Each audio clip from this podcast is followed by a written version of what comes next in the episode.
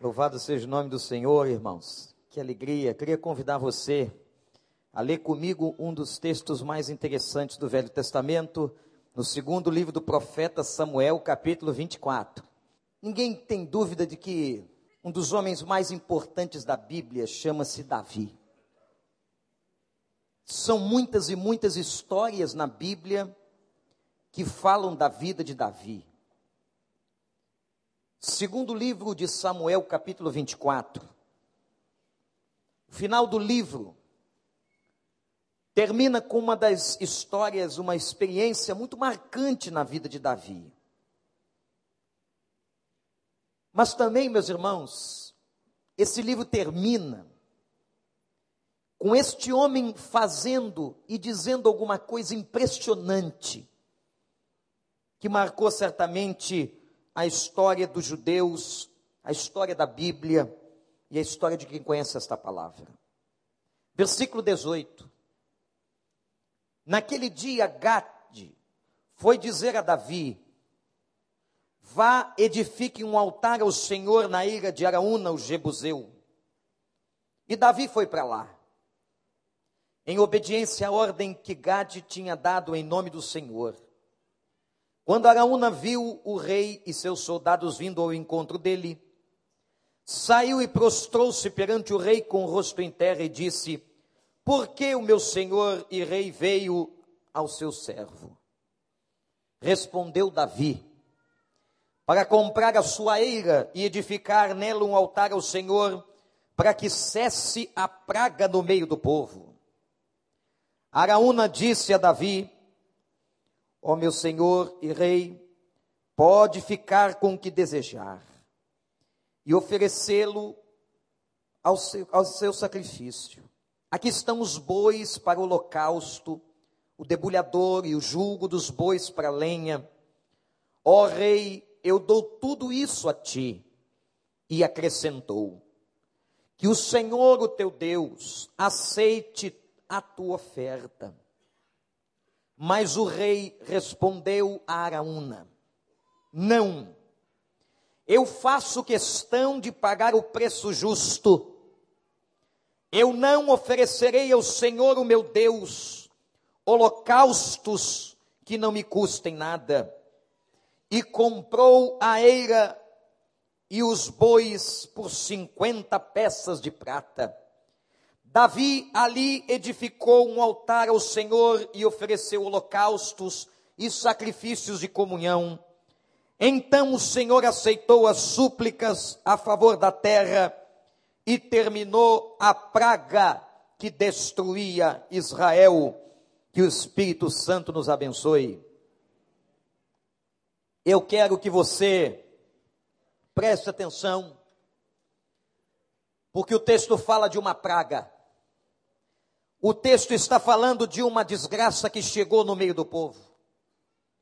E eu tenho dito aos irmãos, aos amigos, que quando uma desgraça, uma tribulação chega, muitas vezes aquilo é consequência do pecado do povo. Inúmeras passagens do Velho Testamento, o povo de Deus pecou e sofreu consequências o que nós vemos na sociedade nos dias de hoje, os sofrimentos que nós vemos no mundo em que nós estamos vivendo. Irmãos, muitos desses sofrimentos têm origem no pecado do homem, têm origem na desobediência do homem, têm origem na incredulidade do homem, têm origem na rebelião do homem, têm origem da maneira como o homem se comporta diante de Deus muitos sofrimentos, talvez muitas coisas pela, pelas quais você passa na sua vida, sejam consequências dramáticas de situações que você plantou na sua história de vida. O sofrimento, em última análise, é uma consequência terrível do pecado do homem, e aqui está mais um episódio. Mas, meus irmãos, quem havia pecado? Quem foi que causou a desobediência e o pecado diante de Deus e que trouxe a praga e a desgraça no meio do povo? Anote, para nossa surpresa, quem pecou foi o líder, quem pecou foi o rei Davi. E meus irmãos, Vou lhes contar qual foi o pecado. A Bíblia traz todas as fraquezas dos seus heróis. É um livro maravilhoso porque ela não apenas traz as coisas boas e importantes da biografia de um homem, mas ela apresenta inclusive os momentos difíceis de pecado, de tristeza na vida de um homem. E Davi se envaideceu. Davi se envaideceu de uma maneira, meus irmãos, era rei, foi um rei bem sucedido, foi um homem importante, e ele agora acabara de chegar de mais uma das suas batalhas. Davi foi um chefe de exército, foi guerreiro, muitas vezes esteve no front da batalha, e ele agora volta vitorioso, e ele se envaidece. E então ele manda agora que os seus servos levantem um censo. Ele vai contar quantos soldados ele tem. Nesse censo que ele manda os seus servos levantarem em Israel, Davi queria medir, meus irmãos, a força militar de Israel. E Deus se desagradou dele. Por quê? Preste atenção porque Davi estava como que trazendo para ele a glória da vitória. Davi por tantas vezes venceu lutas e sabia que todas elas ele tinha vencido por causa da bênção de Deus. Aliás, meus irmãos, não há vitória na nossa vida que nós não venhamos a ter se não for pela bênção de Deus. Você concorda comigo? Quantos aqui têm vitórias na vida e reconhecem as mãos do Senhor? Quantos aqui têm passado muitas dificuldades, mas têm vencido em nome do Senhor? As vitórias que nós temos na nossa vida são vitórias porque Deus abençoou. Houve um dia, inclusive, que Deus mandou Gideão diminuir o exército ele ficou com menos soldados para que ele pudesse demonstrar que a vitória, Gideão, a vitória vem das minhas mãos e não do poderio militar de Israel. Davi entristeceu a Deus. Deus se entristeceu e Deus se entristece muito com a nossa vaidade. Deus se entristece muito com o nosso orgulho. Deus se entristece quando a gente não dá glória a Ele. Deus se entristece quando nós não o reconhecemos. Eu estava vendo esta semana e todos vocês viram na internet, viram na televisão, escutaram no rádio, quando a partícula chamada partícula de Deus está sendo descoberta.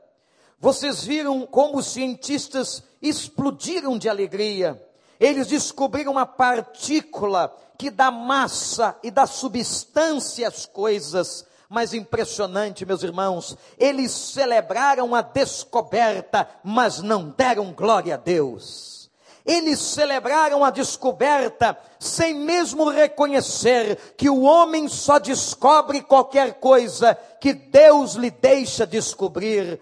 Não sei se este nome talvez seja um nome irônico, a partícula de Deus, mas eles não sabem, como aqueles judeus não sabiam quando colocaram em cima da cruz de Jesus, este é o rei dos judeus. Na verdade, a partícula que descobriram realmente a partícula das mãos de Deus, porque o Senhor é criador e sustentador de todas as coisas. O Senhor criou o universo, o Senhor criou a massa, o Senhor dá crescimento e o homem continuará procurando na sua incredulidade uma razão, mas o nosso Deus é criador e sustentador de todas as coisas. A ciência não dá glória a Deus, mas você dá. Você pode dar? A partícula de Deus veio das mãos de Deus. E foi Deus quem permitiu o homem descobrir. E Davi agora se encheu de vento de vaidade e manda fazer um censo para ver o poderio militar. E aí Deus fez adoecer a nação inteira. Havia uma praga. Havia uma praga, uma doença, não sabemos exatamente o que foi, mas uma doença que tomou todo mundo, como se fosse uma grande epidemia. E aí, Davi, e agora você vai entender por que que a Bíblia chama esse homem de homem segundo o coração de Deus. Não é porque ele não pecava, mas ele porque tinha um coração quebrantado e se humilhava. quando ele entendeu, quando ele compreendeu que tudo estava acontecendo por consequência do seu erro e do seu pecado. Pode ser que você esteja aqui nesta noite e o Espírito Santo te faça entender e compreender que muitas coisas que talvez estejam acontecendo na tua vida sejam frutos e consequências de pecados. Quando ele entendeu que era culpa dele, que foi vaidade dele, diz a palavra de Deus que ele então vai ao Senhor de coração quebrantado. Ele diz: Senhor, deixa agora eu entregar um sacrifício Deixa agora eu entregar uma oferta, porque uma das evidências naquela época de uma pessoa arrependida dos seus erros e dos seus pecados, ela entregava uma oferta ao Senhor, ela entregava um carneiro, entregava uma, um cereal, entregava alguma coisa que pudesse agradar a Deus. Então, meus irmãos, ele ora ao Senhor, ele pede ao Senhor misericórdia, ele confessa o seu pecado e ele fica esperando se Deus vai lhe orientar, o que Deus vai lhe dizer para fazer. Ele fica em silêncio. Quando você quiser saber o que Deus tem a dizer à sua vida, você tem que ficar em silêncio. Não adianta só você orar, você falar, verbalizar e pedir de novo e pedir novamente. Você tem que silenciar o coração. Você tem que abrir a palavra de Deus e deixar o Espírito Santo falar com você. A palavra entrar na sua mente, entrar no seu coração. E eu quero dizer a você nesta noite que Deus fala. Você crê nisso? Deus fala e ele vai falar com a sua vida. E quando ele estava no silêncio, veio aquele servo chamado Gade. E disse: Davi, Deus ouviu a tua oração e o teu quebrantamento, Davi. Ele aceita. E vejam como Deus transforma coisa ruim em coisa boa. Ele disse assim: Davi não ia entender, não ia compreender toda a obra. A gente não compreende toda a obra de Deus na nossa vida numa noite só, num dia só, numa manhã só. E ele então vai compreender, e Gade diz assim: O Senhor quer que você vá comprar um terreno, a eira de um homem chamado Araúna, e ali você vai poder ofertar, oferecer o sacrifício pelo seu erro, pelo seu pecado, Davi. Mas você tem que comprar a eira deste homem, este fazendeiro, este latifundiário chamado Araúna. Você tem que comprar o terreno dele. Meus irmãos, Davi obedeceu. E Davi vai chegando com a sua comitiva. Eu imagino um chefe de estado um rei, um homem importante, agora está chegando com a comitiva na fazenda de Araúna. Está chegando na fazenda de Araúna. Os empregados da fazenda, certamente, quando viram que o rei estava chegando, foram avisar ao patrão: Patrão Araúna, está o rei Davi entre nós. Vem com a sua comitiva, o rei de Israel está aqui presente na nossa terra. Diz a palavra que Araúna, com toda reverência, agora vai até a presença do rei Davi e pergunta: Ó oh, rei, o que o senhor está fazendo na minha terra? O que o senhor quer aqui? Que honra recebê-lo no meu território. E Davi diz a Araúna: Eu vim aqui porque Deus mandou eu comprar a tua terra, a tua fazenda, porque nela eu vou oferecer sacrifícios a Deus, que vai fazer cessar a praga que está no meio do povo por causa do meu pecado. E aí, naquela hora, quando Araúna escutou a declaração de Davi, me impressiona, meus irmãos, o coração quebrantado de Araúna. E ele diz assim: Davi, meu rei, o Senhor pode levar o que o Senhor quiser, fique com a terra, não apenas com a terra, eu lhe dou madeira, lenha para o holocausto, eu lhe dou os bois, eu lhe dou todas as coisas, o Senhor não precisa comprar nada, o Senhor pode levar tudo, o meu terreno, porque honra eu terei em oferecer ao rei de Israel a minha terra e as minhas possessões. Mas agora, irmãos, Agora, Davi vai responder ao homem de Araúna, ao homem que está diante dele, vai lhe dar uma resposta maravilhosamente impressionante. E Davi disse a ele: Não, eu não aceito a tua oferta. Eu não aceito a tua oferta. Porque eu não posso oferecer a Deus sacrifício que não me custe nada. Eu não posso oferecer a Deus sacrifício que não me custe nada. Repete essa frase comigo. Eu não posso oferecer a Deus um sacrifício que não me custe nada. Eu quero falar sobre sacrifício com você. Porque hoje pela manhã esteve aqui o nosso missionário, um dos nossos missionários na China. E como o Espírito Santo faz? Ele falava de sacrifício. E ele fala de um texto e leu um texto sobre sacrifício. Mas sabe qual é o problema, gente? É que as pessoas confundem no cristianismo essa história de sacrifício. As pessoas pensam que para elas entrarem no céu, para elas chegarem até Deus, elas têm que prestar um sacrifício. O Brasil é cheio de religiões. Umas são cristãs, outras não, mas que oferecem sacrifícios. Talvez perto da sua casa, numa encruzilhada de ruas, alguém ofereceu sacrifícios a deuses e colocou no meio da rua. No final do ano, nas praias da cidade, as pessoas vão oferecer sacrifício, pedindo a Deus que lhes abençoe. Há pessoas que acham que podem ofertar alguma coisa a Deus. Tem gente, inclusive, que dá o dízimo, pensando, eu vou dar o dízimo porque eu vou obter, eu vou comprar uma graça e a minha salvação. Eu quero dizer uma coisa a você nessa noite, guarda isso e não esquece nunca mais.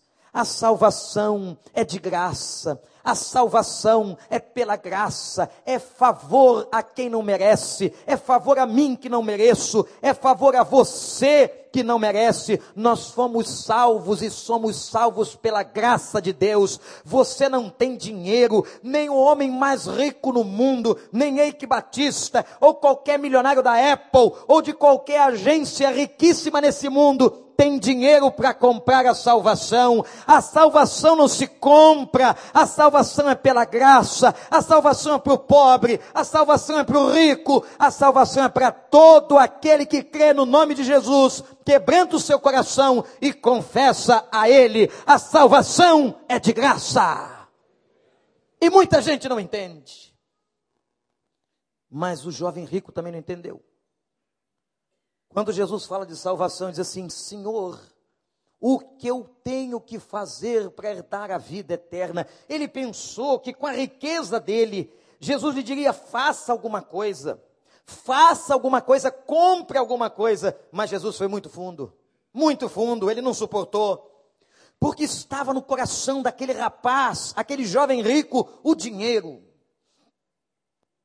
Tem muita gente que Deus não está no centro do coração mas está a ciência. Como no espetáculo que vimos esta semana, homens que acreditam na ciência, que a ciência é o seu Deus, a ciência é aquilo que eles cultuam, a ciência é aquilo que eles acreditam. A ciência é uma bênção, mas a ciência não pode sentar no trono do coração de ninguém. Outras pessoas colocam no trono do coração o dinheiro, e o dinheiro é tudo para elas. E elas querem comprar tudo com dinheiro. Elas entram nos lugares deste país através do dinheiro. Elas compram pessoas. Elas compram lugares no hospital. Elas compram situações na sociedade. Elas pensam que o dinheiro pode tudo, porque o dinheiro está no centro do coração delas.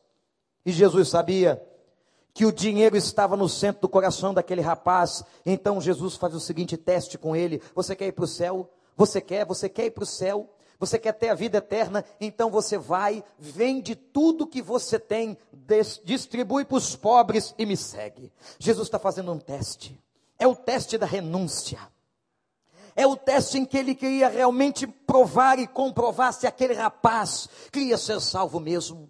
Se aquele rapaz iria dar a Deus o trono do coração se aquele rapaz iria dar a Deus o primeiro lugar da sua vida. Tem muita gente que não dá o primeiro lugar da sua vida. Eu já vi muita gente virar as costas para Jesus, porque o primeiro lugar da sua vida ele não negocia, ele não dá a Deus, ele dá o dinheiro, ele dá o poder, ele dá o sexo, mas ele não dá a Deus. E diz a palavra que quando Jesus fez a proposta para o jovem rico, ele virou as costas e foi embora triste, porque ele não teve condições, ele não tinha coragem, ele não tinha forças para renunciar à sua riqueza. A riqueza continuou sentada no trono do seu coração. Eu quero dizer para você que a salvação é de graça. Você que está aqui nessa noite, você que nos ouve na internet, em qualquer lugar do mundo, o Senhor morreu por você de graça. Nós não precisamos mais fazer sacrifícios, você não precisa mais levar uma cruz às costas, você não precisa acender velas na esquina da sua casa, você não precisa oferecer animais em qualquer outro lugar, você não precisa entregar oferendas nos mares, você precisa, a única coisa que você precisa é entregar o seu coração para Jesus Cristo e dizer: Pai, eu aceito o sacrifício master, o sacrifício maior, que foi o sacrifício do teu filho na cruz do Calvário. Mas, quero lhes dizer, que não há vida cristã, que não há cristianismo sem sacrifício. O sacrifício não me salva, mas o sacrifício é consequência de quem entregou sua vida a Deus. E aqui começa a parte mais complicada da nossa palavra essa noite. Eu quero dizer para você que quando nós estamos nas mãos de Deus, quando nós queremos realmente servir a Deus, nós precisamos fazer pelo menos quatro sacrifícios. Quatro sacrifícios que Deus espera de você, anote-os. E todos esses sacrifícios, eu me reporto e me lembro da expressão de Davi: Eu não oferecerei sacrifícios ao meu Deus que não me custem nada. Repete de novo. Eu não oferecerei sacrifícios ao meu Deus que não me custe nada. A vida cristã tem um preço. As pessoas, gente, lotam as igrejas. As pessoas no Brasil estão correndo para todo lado. Elas querem receber a bênção elas querem receber a cura, elas querem receber um novo emprego, elas querem receber a promoção. E se isto não acontece, elas se decepcionam com Deus, elas foram para receber, elas não entenderam que vida cristã é renúncia, que vida cristã é sacrifício, que vida cristã é quando você abre o seu coração e diz para Ele: Pai, eu te entrego tudo que tenho e tudo que sou para servir, amar e honrar o teu santo nome. O primeiro sacrifício que um homem de Deus, uma mulher de Deus, uma pessoa que quer seguir a Deus faz, anote aí, é o sacrifício do corpo. Como é que é isso, pastor? Porque a Bíblia diz que nós temos que oferecer o nosso corpo em sacrifício vivo, santo e agradável. Você faz o sacrifício do corpo quando você recebe aquela proposta sexual na sua vida aquela proposta de adultério, aquela proposta de lascívia doente, aquela proposta nojenta que vai destruir sua casa, vai destruir seu casamento, vai destruir seus filhos, vai destruir sua história. Aí você recebe aquela proposta e o pior, gente, o corpo quer. Na verdade, jovens, adolescentes, olhem para mim. O corpo quer e eu tenho ouvido e repito, já disse aqui: hormônio não é convertido. Não há no sistema humano hormônio crente. Você se converteu, entregou a Jesus, o hormônio está ali. Então não brinca com essa energia chamada energia da sexualidade, porque ela é mais forte que você. Mas tem gente dizendo assim: não, pastor, é que o senhor não me conhece, eu sou forte, então eu começo a brincar, a brincar e quando eu quero eu paro. Não para, não. Olha eles rindo lá.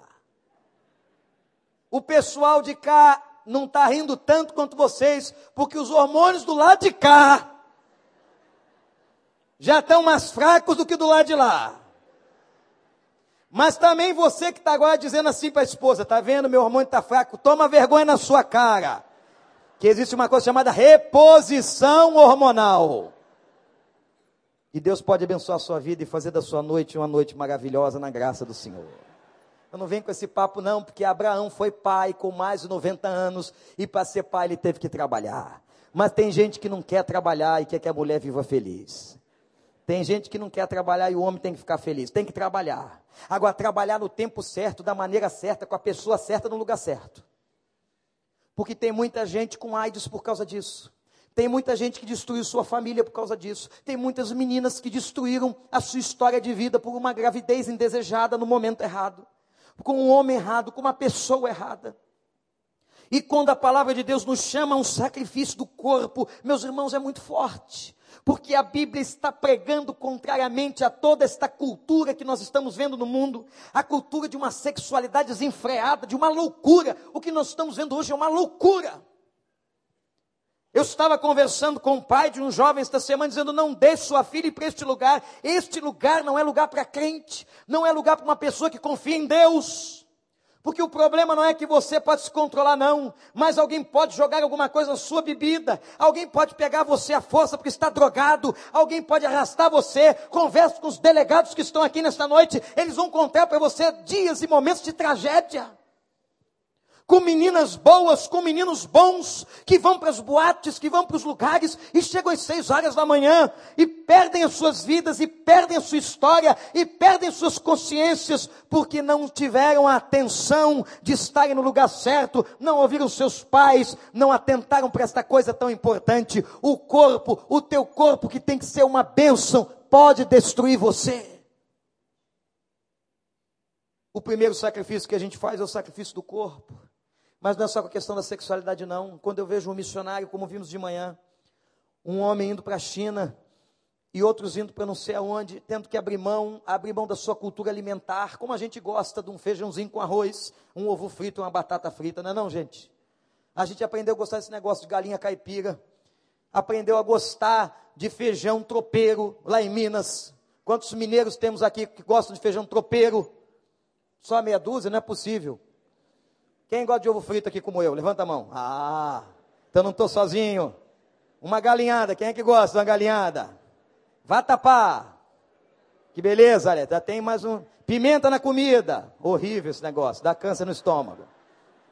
Mas todo mundo gosta de comida brasileira. Agora você vai chegar num lugar desse, você tem que abrir mão do sacrifício do corpo. Você sabe o que, que me serviram na Tailândia uma vez em viagem missionária, irmãos? Eu não acreditei, pensei que fosse brincadeira, pegadinha. O homem veio com um prato de grilos vivos. Vivos, vivos. Estavam ali aquelas perninhas longas, finas. E o homem disse, pastor, em nome da obra, como os grilos? Eu disse, de maneira nenhuma. Eu estava com outro colega missionário, pastor dos Estados Unidos. Ele disse: Não, nós temos que comer, porque nós estamos nos aculturando. Eu disse: Então, se aculture você, eu não vou comer esse grilo. E ele disse assim: Ele ficou macho, ficou forte. Eu vou comer o grilo. Assim, então, como o grilo? Ele pegou o grilo vivo, irmãos, abriu a boca e foi e colocou o grilo. O grilo vai entrando pela garganta da pessoa. As perninhas aqui, olha. Eu fui vendo o grilo descendo esse misericórdia, Senhor quero voltar para o Brasil. Quando eu avistei na cidade um Burger King, eu ajoelhei ao Senhor e disse: Pai, tu és bom, dá livramento, Senhor. Eu te louvo pelo Burger King. Não gosto de hambúrguer, mas é uma benção. Quando eu acabei de comer, disse: é carne de cachorro no hambúrguer. Aqui se come muito cachorro. Na China se come cachorro. Na Índia eles pegam a ratazana, aquela que você espanta da sua casa, e fazem um churrasco maravilhoso de picanha de rato. Você acha que é brincadeira um cara ir para o campo missionário? É sacrifício do corpo, gente. E quanto ao jejum, que nós fazemos sacrifícios apenas para estar na presença de Deus. O jejum não é regime, mas é um momento em que nós nós vamos nos abster de comer para ficarmos apenas na presença do Senhor. O sacrifício do corpo é inevitável para um crente. Às vezes você quer ser e fazer aquilo que você não pode. E você tem que abrir mão. E abrir mão, sabe por quê? Por causa de Jesus. Você está aí com o seu templo do Espírito Santo. Quem aqui recebeu o Espírito Santo, diz assim: é templo do Espírito Santo. Você é templo do Espírito Santo? É. Tem gente que, na verdade, você olha, é uma catedral do Espírito Santo. Eu sou uma capelinha do Espírito Santo. Mas todo mundo que se converteu é templo do Espírito Santo. Cuide do seu corpo. Quando o seu médico lhe der orientações, cuide do seu corpo. É pecado quando nós atingimos o nosso corpo. O segundo sacrifício que nós temos que fazer é o sacrifício de adorá-lo. Eu tive que aprender sobre isso. Porque eu achava, irmãos, como muitos daqui acham que louvar ou adorar a Deus é só na igreja. Vamos à igreja para adorar. Essa é a adoração coletiva do povo, não é, ministro Ronaldo? Então o povo saiu das suas casas hoje. Todos nós saímos, nos preparamos, estamos aqui. Que coisa linda. Estamos sentados na casa de oração. A minha casa será chamada casa de oração. Estamos aqui para adorar o Senhor. Pastor Júnior nos ajudou na ministração do louvor, para que nós entregássemos a Deus o nosso louvor. E deve ser maravilhoso louvar a Deus, receber os louvores. O Senhor recebe os nossos louvores. Mas, meus irmãos, o mais difícil da adoração é quando nós saímos daqui. Porque a Bíblia diz que a nossa adoração continua. A nossa adoração não termina quando o pós-lúdio ou quando a última música é tocada no templo. Não. Aqui foi só o momento da adoração coletiva, mas a adoração continua. E de que maneira, pastor? A adoração continua com a vida. E é agora o momento mais difícil, mais difícil de se adorar a Deus. Porque aqui na casa de oração é fácil. Aqui está todo mundo olhando para frente, olhando para cima, com os olhos fechados, cantando louvores. Aqui todo mundo fica valente. Aqui todo mundo fica forte. Aqui nos sentimos protegidos. Aqui a irmandade toma conta do ambiente. É difícil é quando a gente sai das portas da casa de oração e vai adorar do lado de fora sozinho. Fora do templo, sem cantar, não tem o louvor, não tem o ritmo, não tem os músicos. E você vai perguntar, pastor, como é que eu adoro a Deus fora daqui? Preste atenção. Você adora a Deus fora daqui, com a sua vida, com o seu testemunho, com o seu comportamento, com a sua fala. Eu vou perguntar uma coisa para você. As pessoas não crentes que você conhece, as pessoas que não temem a Deus, elas leem a Bíblia? Leem? Você conhece pessoas do seu trabalho, na sua vizinhança, que não confessam a Deus e que leem a Bíblia? Eu sei que todos aqui vão responder: não, pastor. Essas pessoas não leem a Bíblia. E eu quero lhes afirmar que elas leem a Bíblia. Sabe qual é a Bíblia que elas leem? É a sua vida. Quando você diz que é de Deus, quando você diz que ora, quando você diz que lê a palavra, quando você diz que teve uma experiência com Deus, as pessoas começam a observar você, as pessoas começam a ter os olhos em você, elas começam a observar seu comportamento e elas ficam muito decepcionadas quando nós pisamos na bola, quando nós erramos. Elas dizem logo: Ué, mas não era crente, ele não disse que orava, ele não disse que tinha uma família em Jesus, por que, que aconteceu isso na vida dele? Eles não entendem. A Bíblia que eles leem é a nossa vida. Por isso que é muito difícil adorar do lado de fora. Adorar quando ninguém está te vendo orar quando você não está no meio do povo, ler a palavra de Deus em casa, ter reverência por esta palavra, assumir uma postura na igreja, não ter vergonha de dizer, eu vou à igreja sim. Hoje nós estamos perdendo, graças a Deus, essa vergonha, mas por muitos anos as pessoas tinham vergonha de dizer que eram crentes ou que tinham a Bíblia. Alguém perguntava: Você confessa Deus? Você vai a alguma igreja? Não, não, não. Às vezes eu vou com a minha esposa, que ela gosta de ir, meu marido, tal. A pessoa dava uma resposta assim. A Bíblia, as pessoas tinham vergonha. Hoje a gente sabe que o mundo está diferente. Então tem o iPad, tem a Bíblia lá dentro do telefone. As pessoas trazem o telefone e estão lá lendo a Bíblia. Trazem o seu iPad, o seu eletrônico. Ou outros trazem a Bíblia. Quantos aqui tem a Bíblia em, em literatura nas suas mãos aí? Levante a Bíblia para eu ver. Deixa eu ver quantas Bíblias tem aqui. Olha, graças a Deus, graças a Deus, a maioria está com uma Bíblia. Mas houve uma época em que a JUERP, a Junta de Publicações Batista, lançou uma Bíblia desse tamanho. Ela foi considerada a menor Bíblia do mundo. Para você ler aquela Bíblia, você tinha que comprar a Bíblia e uma lupa. Era muito pequena, mas muitos crentes gostavam daquela Bíblia. Aqueles crentes medrosos, aqueles crentes que não assumiam uma postura, que tinham vergonha de dizer que pertenciam a uma igreja, eles andavam com aquela Bíblia e botavam no bolso. Saía da igreja, vinha aquele amigo não crente, ele escondia a Bíblia no bolso. O que, que, é isso aí? Não, é um livrinho que eu estou lendo. É uma historinha aqui, um livrinho. Né? A Bíblia era desse tamaninho. Por que, que você não assume sua fé? Por que você não assume diante dessas pessoas, desses professores da universidade, desses professores lá da escola que desafiam vocês, que debocham de vocês, que dizem que Deus não existe? Diga para eles, assim como vocês creem na ciência, eu creio no meu Deus, eu tive experiência com o meu Deus, o meu Deus fala comigo. O meu Deus fala comigo, o meu Deus ouve oração, o meu Deus cura as pessoas, o meu Deus transforma as pessoas, o meu Deus tem graça, o meu Deus é um Deus vivo. Ou tem alguém aqui com vergonha de Deus? Não se tem vergonha de Deus. Não se tem vergonha do poder de Deus. Não se tem vergonha da graça de Deus. As pessoas estão precisando de Deus, elas querem a Deus e elas estão lendo Deus na vida de vocês, na minha vida, na vida de todos nós. Na vida de todos nós.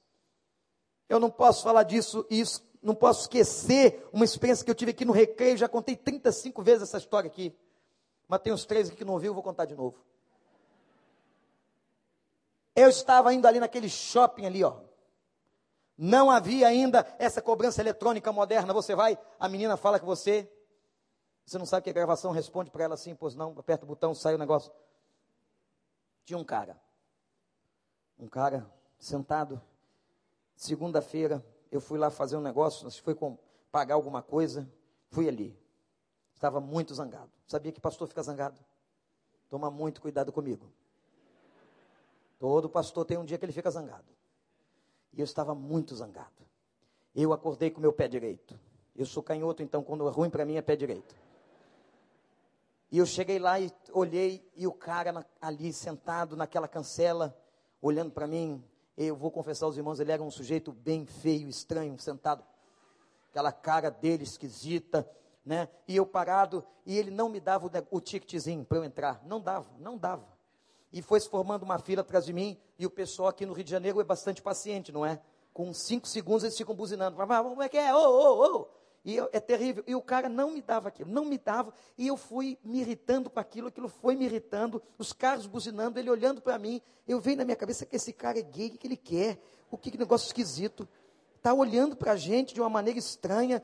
E aí, meus irmãos, veio uma raiva, uma raiva, uma raiva subindo lá da carne, do fundo do velho homem que já estava crucificado com Cristo. Foi subindo.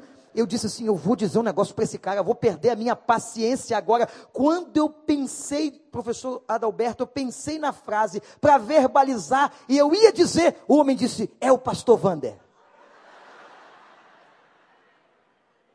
Eu disse: Deus do livramento do Senhor sou eu. Pastor, admiro tanto o senhor. Estou aqui lhe olhando para ver se é o senhor mesmo. O senhor, olha. O homem ficou com os olhos cheios d'água. Eu sigo o seu ministério, oro por sua vida. Eu disse, mal sabia ele que ele ia para Niterói. Eu ia mandar o homem lá para o outro lado da poça. Disse, pai, livramento do Senhor. Mas a carne da gente é assim, não é? Tem horas hoje me deram uma fechada aqui terrível. Quando eu fui olhar, era um membro da igreja. Você está perdoado em nome de Jesus, viu? Deus lhe abençoe. Tenha atenção no trânsito. paz no trânsito, não é? Gente, o sacrifício ser crente do lado de fora é difícil. Ser crente na escola é difícil, ser crente no trabalho é difícil. Ou você assume a sua fé, é o sacrifício da adoração contínua. Então guarde, eu não oferecerei sacrifício ao meu Deus que não me custe nada. Repete comigo, eu não oferecerei sacrifício ao meu Deus que não me custe nada. O primeiro sacrifício é o sacrifício do corpo. O segundo sacrifício é o sacrifício da adoração. O terceiro sacrifício é o sacrifício do amor. Porque amar custa. Não vem com esse papo de que amar é fácil, porque amar nunca foi fácil. E Jesus nunca disse que amar era fácil. Jesus disse: ame. Ele também não disse assim: olha, quando você sentir no coração, quando você estiver muito emocionado, ele disse assim: ame.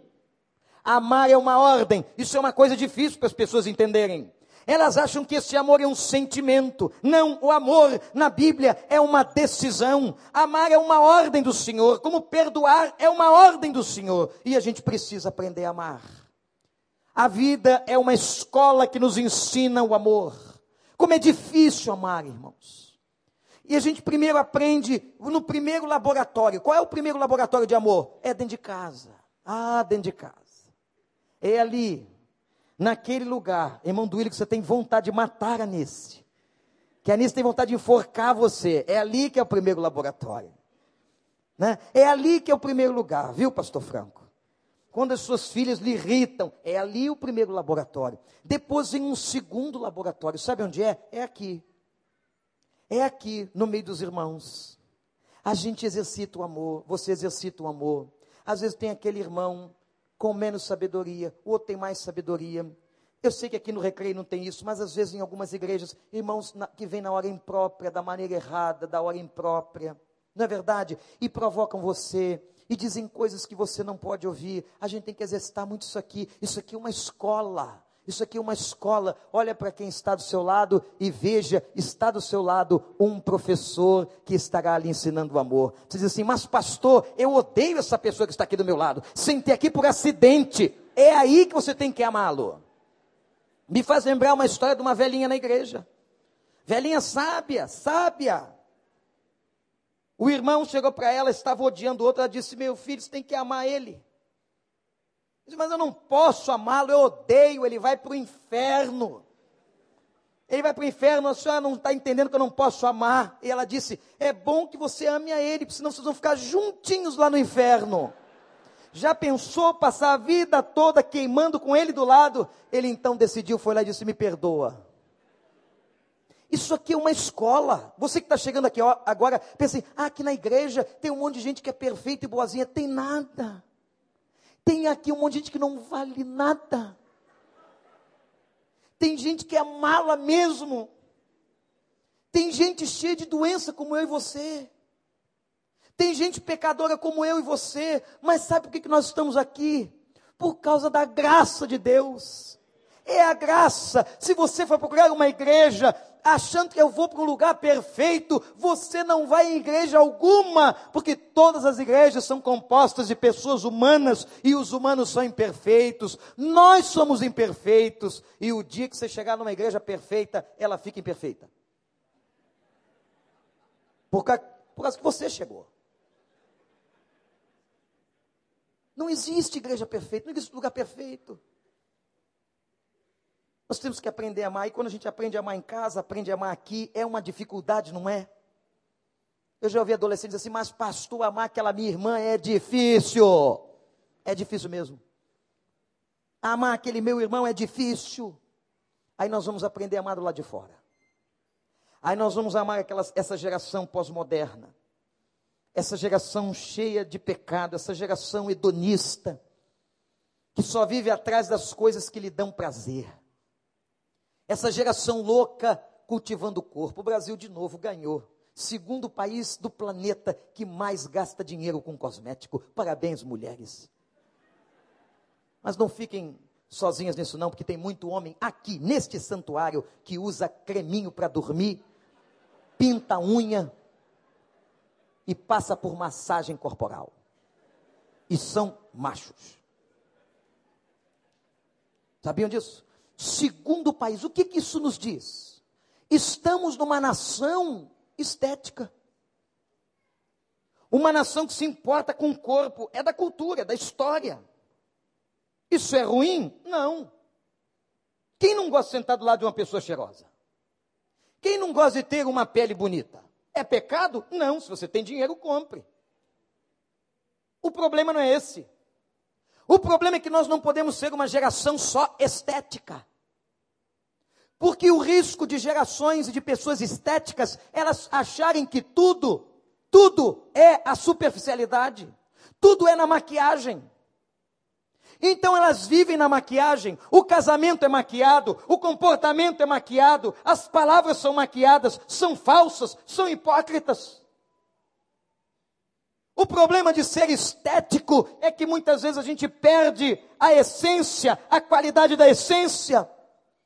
Se você quer ser bonito por fora, aprenda primeiramente a ser bonito por dentro, e a beleza exterior virá muito mais naturalmente, louvado seja o nome do Senhor, até porque tem gente que não pode comprar cosmético, e como é que fica bonito? Fica bonito pela graça de Deus. E tem muita gente que não tem dinheiro para comprar cosmético, e não tem tantos atrativos pelo lado de fora, mas são pessoas lindas do lado de dentro. São pessoas que a gente quer estar do lado. Você já viu aquele tipo de pessoa que nos edifica? Eu conheço tanta gente bonitinha que não edifica ninguém. Só estraga. Mas eu conheço gente simples, que não foi dotado de tanta beleza. Jesus, a Bíblia diz assim, ele não tinha. Ele não tinha formosura. Você quer homem mais fascinante? Jesus não tinha formosura. Tanta gente que não tem formosura, mas tem vida. E vou lhes dizer mais, meninos e meninas que estão aqui, cuidando da sua beleza. Eu já vi a beleza de muita gente, muita gente, destruir essas pessoas. A beleza que levou gente por caminhos errados. A beleza que gerou vaidade. A beleza que levou a relacionamentos destrutivos. A beleza que mata.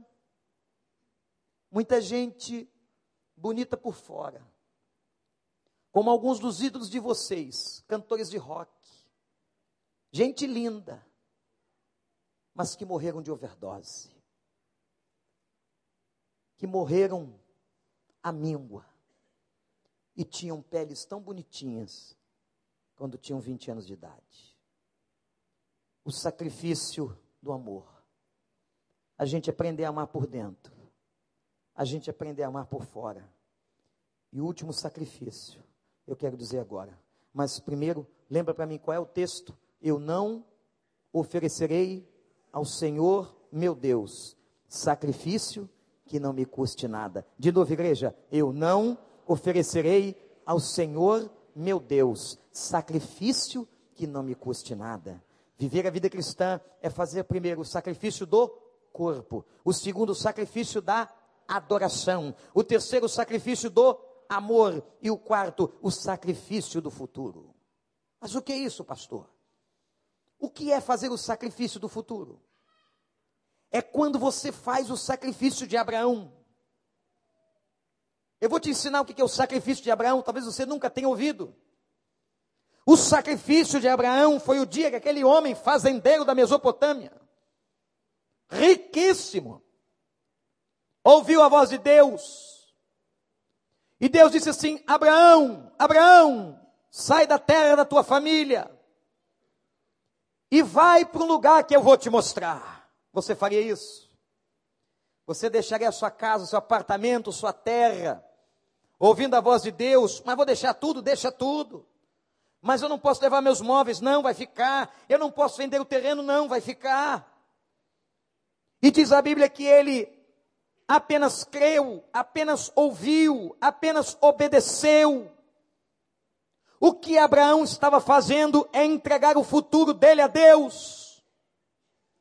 Ele estava ali dizendo: Senhor, eu não sei o que vai ser de mim amanhã, mas eu estarei nas tuas mãos, e eu sei que estar nas tuas mãos é estar bem, é o melhor lugar da terra. Quando você está nas mãos de Deus, você está no melhor lugar da terra. Quando você está no centro da vontade de Deus, você está no melhor lugar da terra. O sacrifício do futuro é você entregar tudo a Ele e dizer assim: Pai, eu quero te entregar a minha vida, eu não sei o que vai ser de mim amanhã. Eu não sei se amanhã eu vou estar nesse emprego ou se eu vou estar desempregado. Eu não sei se eu vou passar neste curso universitário ou no outro.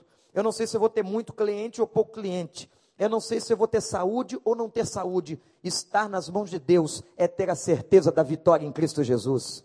Todas as pessoas que estão nas mãos de Deus, todas as pessoas que se entregam a Deus, que entregam a sua vida a Deus, elas têm a certeza da vitória. Elas podem não saber o amanhã, elas não sabem exatamente o que vai acontecer. Eu não sei o que vai acontecer. Você não sabe o que vai acontecer. Você se hoje se fia no seu patrão, amanhã você pode estar desempregado. Você se fia na sua conta bancária. Muita gente confiou na conta bancária e o Collor tomou na década de 90. Muita gente confiou nas aplicações e empresas caíram nos Estados Unidos. Muitas pessoas confiaram nas suas casas e eles perderam as casas na bolha americana. Muitas pessoas confiaram no euro e o euro destruiu, está destruindo países lá da Europa, como a Grécia e como a Espanha. Você confia em quem? Coloque o seu futuro nas mãos de Deus. Não entregue o seu futuro a outro rei, a outro senhor. Não entregue a mamon. Entregue o seu futuro a Jesus Cristo, nosso Senhor entrega o futuro a Ele, faça este sacrifício e diga: Pai, eu estou te entregando. Porque o que é um sacrifício? Sacrifício é entrega. E este Abraão saiu da sua terra. Depois disse Deus a ele: Agora eu quero teu filho, filho que você esperou tanto, queria tanto, eu quero teu filho. E ele deu. Este homem foi chamado de pai da fé. Este sacrifício que Deus espera de nós. Não, você não precisa de sacrifício para entrar no céu. Mas se você quer ser de Deus, se você quer ser um crente genuíno, você precisa fazer esses sacrifícios. Jesus disse assim, e eu vou terminar. Aquele que quiser vir após mim, negue-se. Negue-se. Deixar o que é negar? É deixar alguma coisa de nós, em nós, que nos atrapalha. Quem quiser me seguir tem que deixar. Tomar a sua cruz, as suas lutas, e tem que me seguir. Essa é a vida. Você quer ser de Deus? Essa é a vida. Baixe a sua cabeça. Vamos orar. Senhor, nós estamos de joelhos na tua presença e tantas pessoas na internet em tantos lugares. Ó oh Deus, nós queremos confessar os nossos pecados. Nós queremos dizer ao Senhor que nós não somos nada. Que nós, como disse Paulo, fazemos o mal que não queremos e o bem que nós gostaríamos nós não fazemos. Ó oh Deus, nós nos confessamos pecadores nessa noite. Nós nos distanciamos do Senhor. Nós colocamos outras coisas no trono do coração. Mas eu te peço que nesta noite, mediante a confissão sincera, como foi a confissão do rei Davi, que disse a Araúna: Eu não oferecerei sacrifício que não me custe nada. Ó oh Deus, que eles possam agora estar na tua presença entregando em sacrifício vivo, santo e agradável as suas vidas, o seu corpo. Ó oh, Deus, abençoa o corpo desses jovens. O Senhor chamou tantos para a obra missionária e muitos estão se perdendo numa sexualidade louca, muitos estão se perdendo nas drogas, muitos estão gastando suas noites nas baladas. Ó oh, Deus, que eles entreguem o corpo deles ao Senhor. Que eles entreguem, oh, Pai, o futuro ao Senhor. Tem tanta gente aqui, tantos casais tanta gente machucada, Pai, que elas confiem um futuro nas tuas mãos em nome de Jesus. Que todos nós possamos ser carta aberta de Cristo. Que o nosso testemunho fale, fale alto para a glória do teu nome. E Pai, que nós possamos amar. Eu te suplico que nessa noite, se há no coração das pessoas ódio, que o Senhor arranque toda a raiz de amargura em nome de Jesus. E que quando essas pessoas se levantarem da tua presença, no chão onde elas estão, elas sintam um renovo do teu Espírito Santo. Sintam o bálsamo curador do teu Espírito Santo. Pai, enche-as de graça, abençoa e faz esta obra. É a nossa entrega, é a nossa, ó Deus, devoção, é o nosso sacrifício no teu altar, na tua casa de oração, em nome de Jesus.